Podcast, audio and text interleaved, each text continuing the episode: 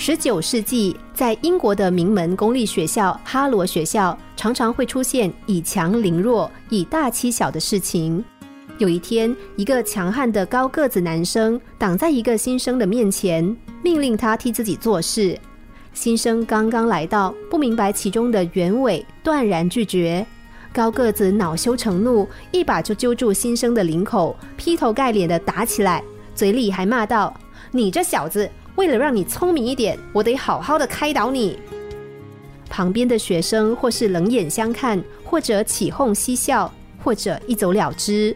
只有一个外表文弱的男生看到这欺凌的一幕，眼里渐渐涌出一丝泪水，忍不住喊道：“你到底还要打他几下才肯罢休？”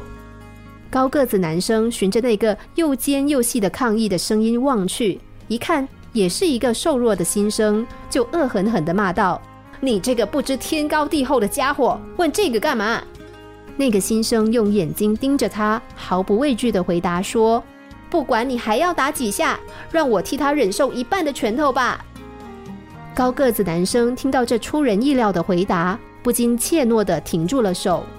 从这以后，学校里反抗恶行暴力的声音开始响亮，帮助弱者的善举也逐渐增多，两个新生成为了莫逆之交。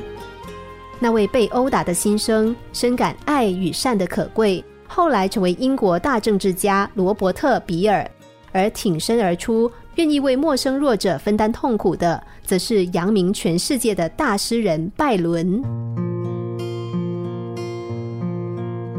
人生旅途中，我们也需要像拜伦一样，在别人只是畏惧的逃避，或者是幸灾乐祸的观看的时候，能够拿出可贵的勇气。现实世界的很多斗争都是勇气的较量，常常是勇者得胜。只有具备勇敢的心，才可以发挥出超常的力量。尤其面对敌人的时候，一定要勇敢。你强他就弱，你弱他就强。很多时候，敌对双方的较量其实就是心理上的较量。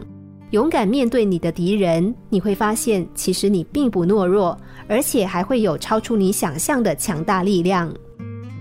正如歌德所说：“你若失去了财产，你只失去了一点；你若失去了荣誉，你就丢掉了很多；你若失去了勇敢，你就把一切都失掉了。